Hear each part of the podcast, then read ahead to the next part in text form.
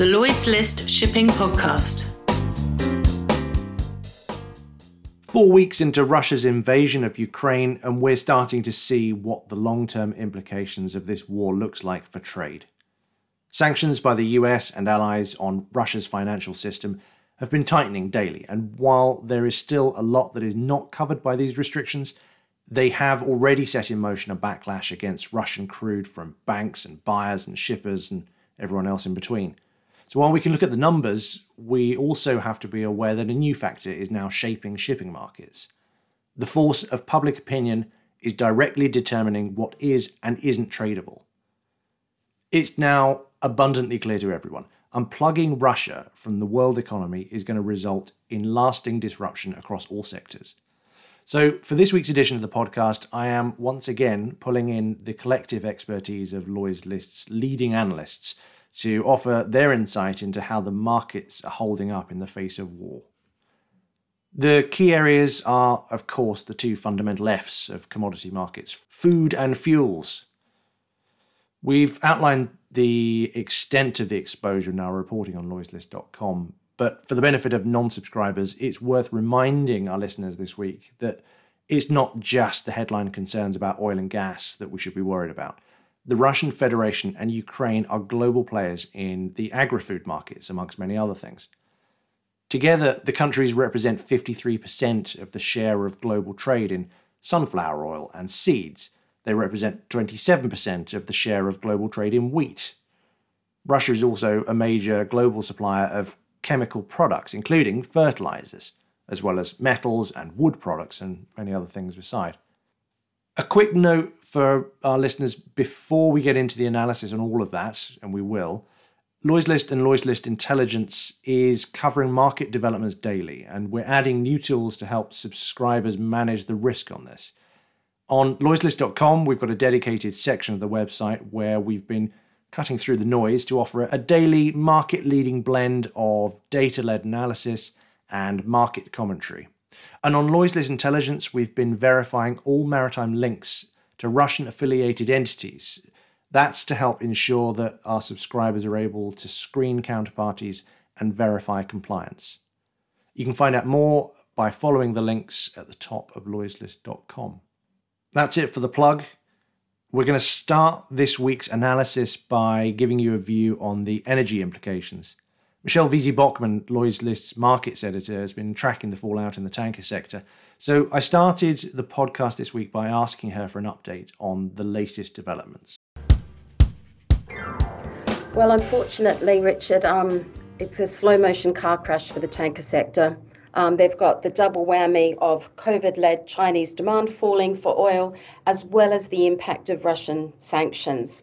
And on the sidelines, you've got open interest in crude trading down because of a credit squeeze on commodity traders like Trafigura, Vitol, etc., who ship the cargoes that they want. So that's also leaving things very, very fluid in a bad way. So the International Energy Agency um, came out this week.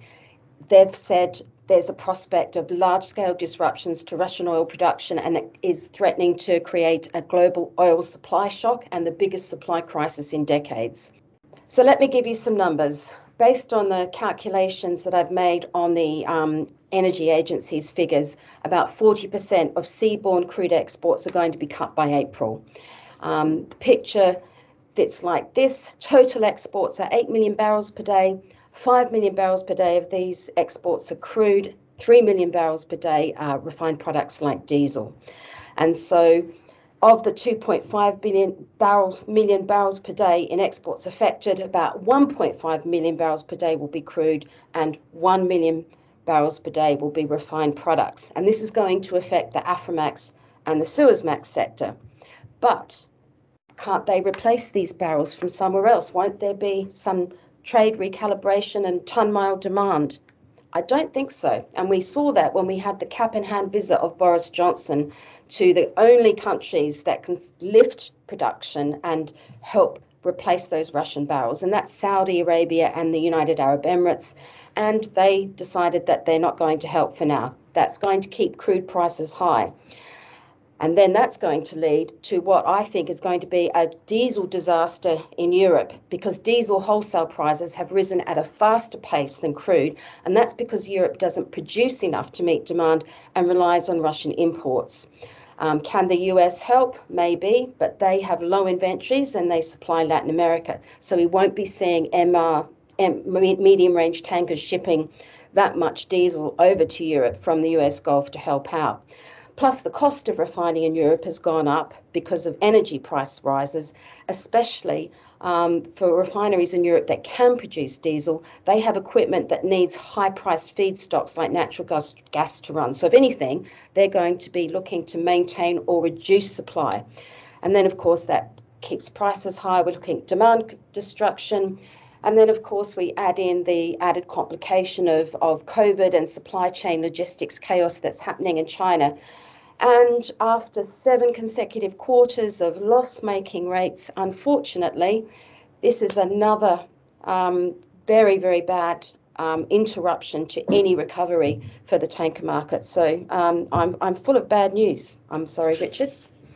And just talk to us very briefly about the self-sanctioning situation because we've obviously seen a huge amount of headlines. Everybody is stepping away from having anything to do with russia for fear of sanctions and uh, the toxic reputation management issues apart from anything else. But realistically we are still seeing tankers taking russian trades aren't we Yes, we are. There is a degree of self sanctioning. Some ship owners have come out and said that they won't um, undertake any further Russian trading but there are a lot there are a lot more that that are. Um, I spoke to Hafnia BW CEO today. He's going to continue with Russian business, as is um, Scorpio Tankers, both listed companies. Um, the the position taken by some ship owners and some traders is that um, this is essential to supply energy to Europe and that they're providing a necessary service.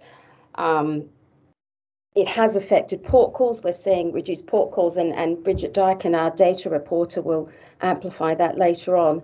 But we're definitely seeing sanctions, self sanctioning, and COVID pummeling the tanker sector once again. Okay, thank you, Michelle. Michelle Wiese Bockmann, our markets editor there. Um, moving on to the dry bulk situation, uh, Nida Bakhsh, our senior markets reporter talking about the dry bulk side. Nida, a bit of a m- more mixed picture, I think, on, on the dry bulk, but no less seismic. What's happening uh, in your beat? Well, where do I start? Um, it's it's quite mixed um, at the moment. Uh, on the one hand, you've got people expecting an increase in ton miles, which will be quite beneficial to to rates. But on the other hand, um, there's some analysis out there which shows that the drop in expected volumes, this is actual volumes, coming out of, of Russia or Ukraine will outweigh any increase in, in distances, which would actually lead to a net negative impact on rates. But the situation is, is still quite un, uncertain because we're just unsure how long this standoff is going to last. And many bulker owners are avoiding the Black Sea region over safety concerns and continued fears of retaliatory measures um, by Russia in, in sort of seizing foreign owned ships. And that uncertainty actually is reflected in the rates. Um, so we've seen quite big volatility in the markets.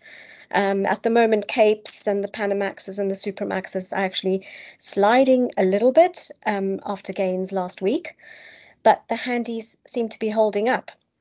And I think it's because the handies are so much more flexible in terms of the, the types of products that they can they can carry. I've been looking at some of the the sort of trade flows in and out of the Black Sea. I mean, it doesn't look like there's anything that is coming out of uh, Ukraine at the moment, um, but there seems to be maybe some small volumes being pushed by rail into Romania and Bulgaria in terms of in terms of grains. Um, and I have seen activity in and out of the Russian Black Sea port of Novorossiysk. Um, and that sort of port handles, you know, not just grains, but a, a multitude of products. So, in terms of um, sort of commodity specific um, trades, if you look at coal, which is actually sort of the biggest in terms of volume, uh, Russia is the third largest exporter at about 170 to 180 million tons. But if you look at um, sort of if you if you sort of break it down, uh, a lot of the product moves from the far eastern ports, so it's unlikely to be have a lot of impact over there. It's only like 20 million tons um, that comes out of the Black Sea ports, uh, a bit more coming out of the Baltic ports. Uh, a lot of it comes into Europe. Uh, with Europe being sort of one of the biggest buyers of Russian coal, um, it's likely they'll be reducing their their reliance on Russian energy. But that would kind of benefit the larger sized bulk carriers because there is definitely a shift in in trade flows. I mean, I've seen a, um, a couple of cargoes being fixed from Indonesia to Europe. I've seen a lot of fixtures for Capesizes carrying coal from Australia to Europe. So that's obviously adding to to distances. I've also heard of uh, a number of sort of hefty premiums being paid. So I heard of a, a Supramax, um, you know, being booked from the CIS region um, to China at about $80,000 a day. I mean, the spot market rate is, is about 30. So, you know, people who are willing to take sort of risks, you know, will will be benefiting from that. Um, but I think that one of the things that I, I, should mention is besides the immediate impact on grains coming out of the region, fertilizers are being impacted too, and that will likely affect the longer term grains market and in, in the sense that you know how many other alternative suppliers are there uh, for grains and for fertilizers? And you know we could be um, you know seeing uh, you know a knock-on effect on on food prices perhaps even food shortages in some areas so it's it's looking particularly worrying for those two product groups um, and we'll just have to see how things play out thanks nida just moving quickly over to containers, James Baker, our containers editor. Um, what's what's been the impact there? We, when we spoke two weeks ago, when we first started these regular uh, briefings, your view was that there was a limited impact in terms of containers because of the volumes coming out of the Black Sea on containers being being relatively small. Um, of course, since then there's been some fairly dramatic changes to the market, but not in the Black Sea, of course. Well, the Black Sea is very, you know, for, to all extents and purposes, that's closed off to container shipping. The, I mean, yeah, there's been a few developments over the last you know, couple of weeks. I mean, we've seen massive fall off in the number of box ships actually calling uh, into into Russian ports, as you know, it's basically container lines have stopped taking bookings, so there's nothing to go in there or come out of there the number of calls at St. Petersburg and the Baltic and Vladivostok and the Russian Far East have pretty much halved in the last couple of weeks. Um, and the, the few calls that are going in there now are just mainly picking up empty containers. We were talking about sanctions a bit earlier on, self-sanctioning. Um, one notable thing that's happened just last week, we we mentioned two weeks ago that um, Maersk was finding itself in an unenviable position with its um, investment in a major Russian terminal operator. Um, it has since announced that it's getting out of there because of the um, operational challenges and the um, and the situation in Ukraine, to give it its due. So um, yeah, it said it's going to divest itself of its shares. Quite how it manages to do that is going to be um, remains to be seen because we're not sure who would want to buy its stake, but that that will no doubt become evident. Um, but yeah, the, I mean the main impacts are sort of secondary um, we've got things like the rising cost of fuel, um, which is going to lead to rising cost of oil, which is going to lead to rising bunker costs, and already has done.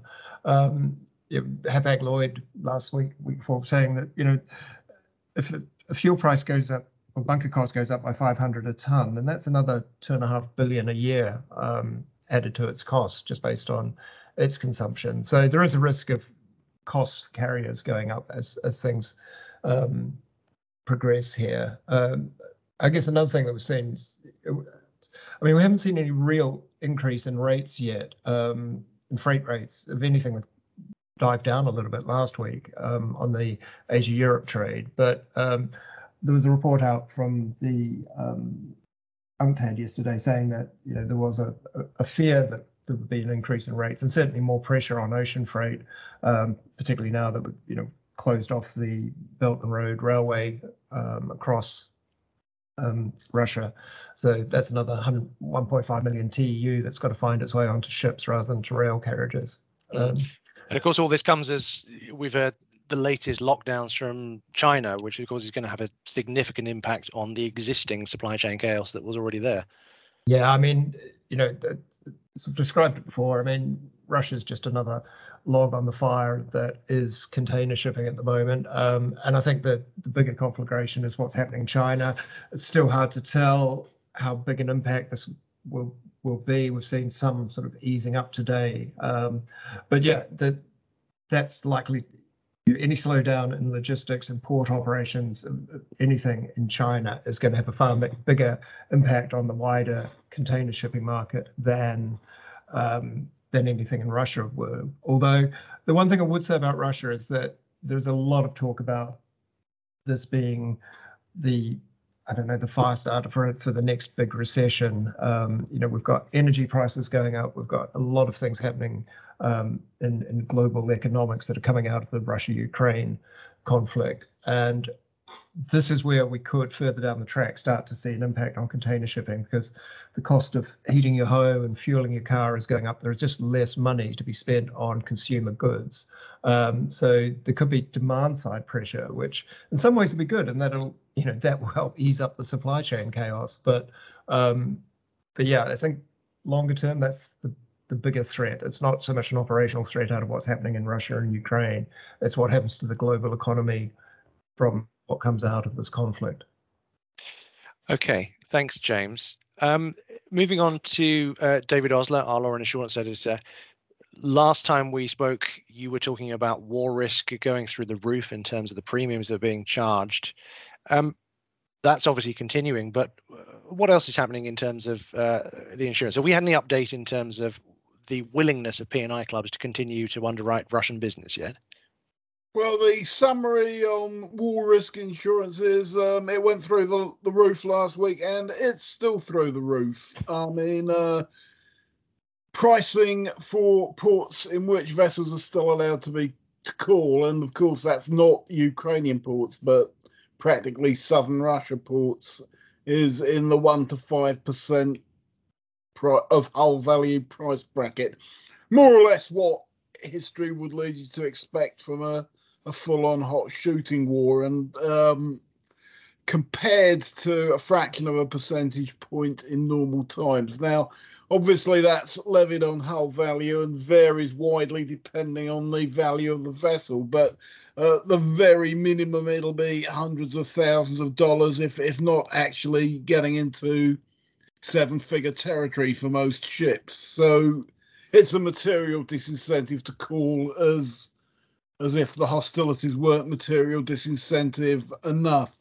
Um, no further reports of price gouging, as some were claiming last week, when one owner was charged a staggering 10% of hull value for a call, which may be as far as um, people who spent their careers writing this kind of business can recall, may well be an all time high.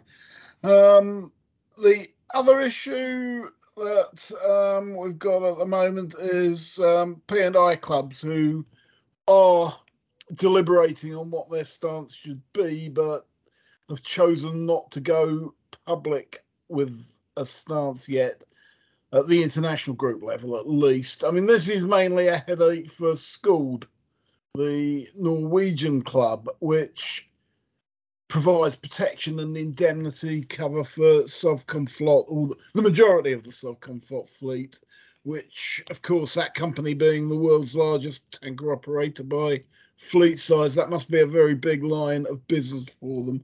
I've had an email from uh, from the club's chief executive, Ståle Hansen, today, um, which stopped short of specifying what impact sanctions have had so far, you know, if at all, but um, does insist that the club will comply with the letter of the rules um, in, in all respects. I mean, unsurprisingly.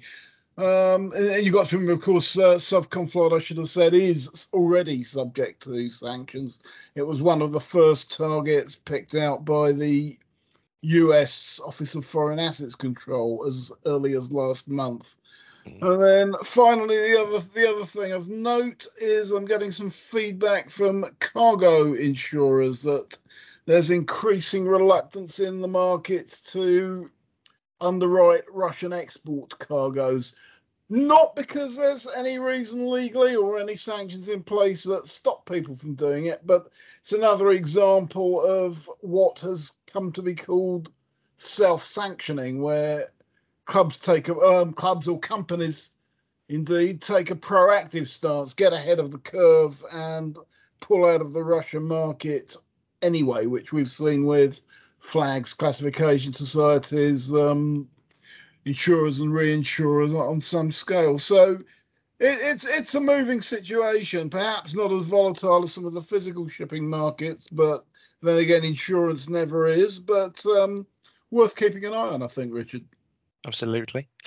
And Bridget, um, like many journalists, we are keeping up to date with the various statements and, and trying to work out what's going on uh, remotely. You are very much in the data trenches right now and have been looking at what's been happening on your screen using Lloyd's intelligence data to try and ascertain where things are or aren't moving and and how uh, the uh, the shakeout is is happening in terms of people removing themselves for all things Russia.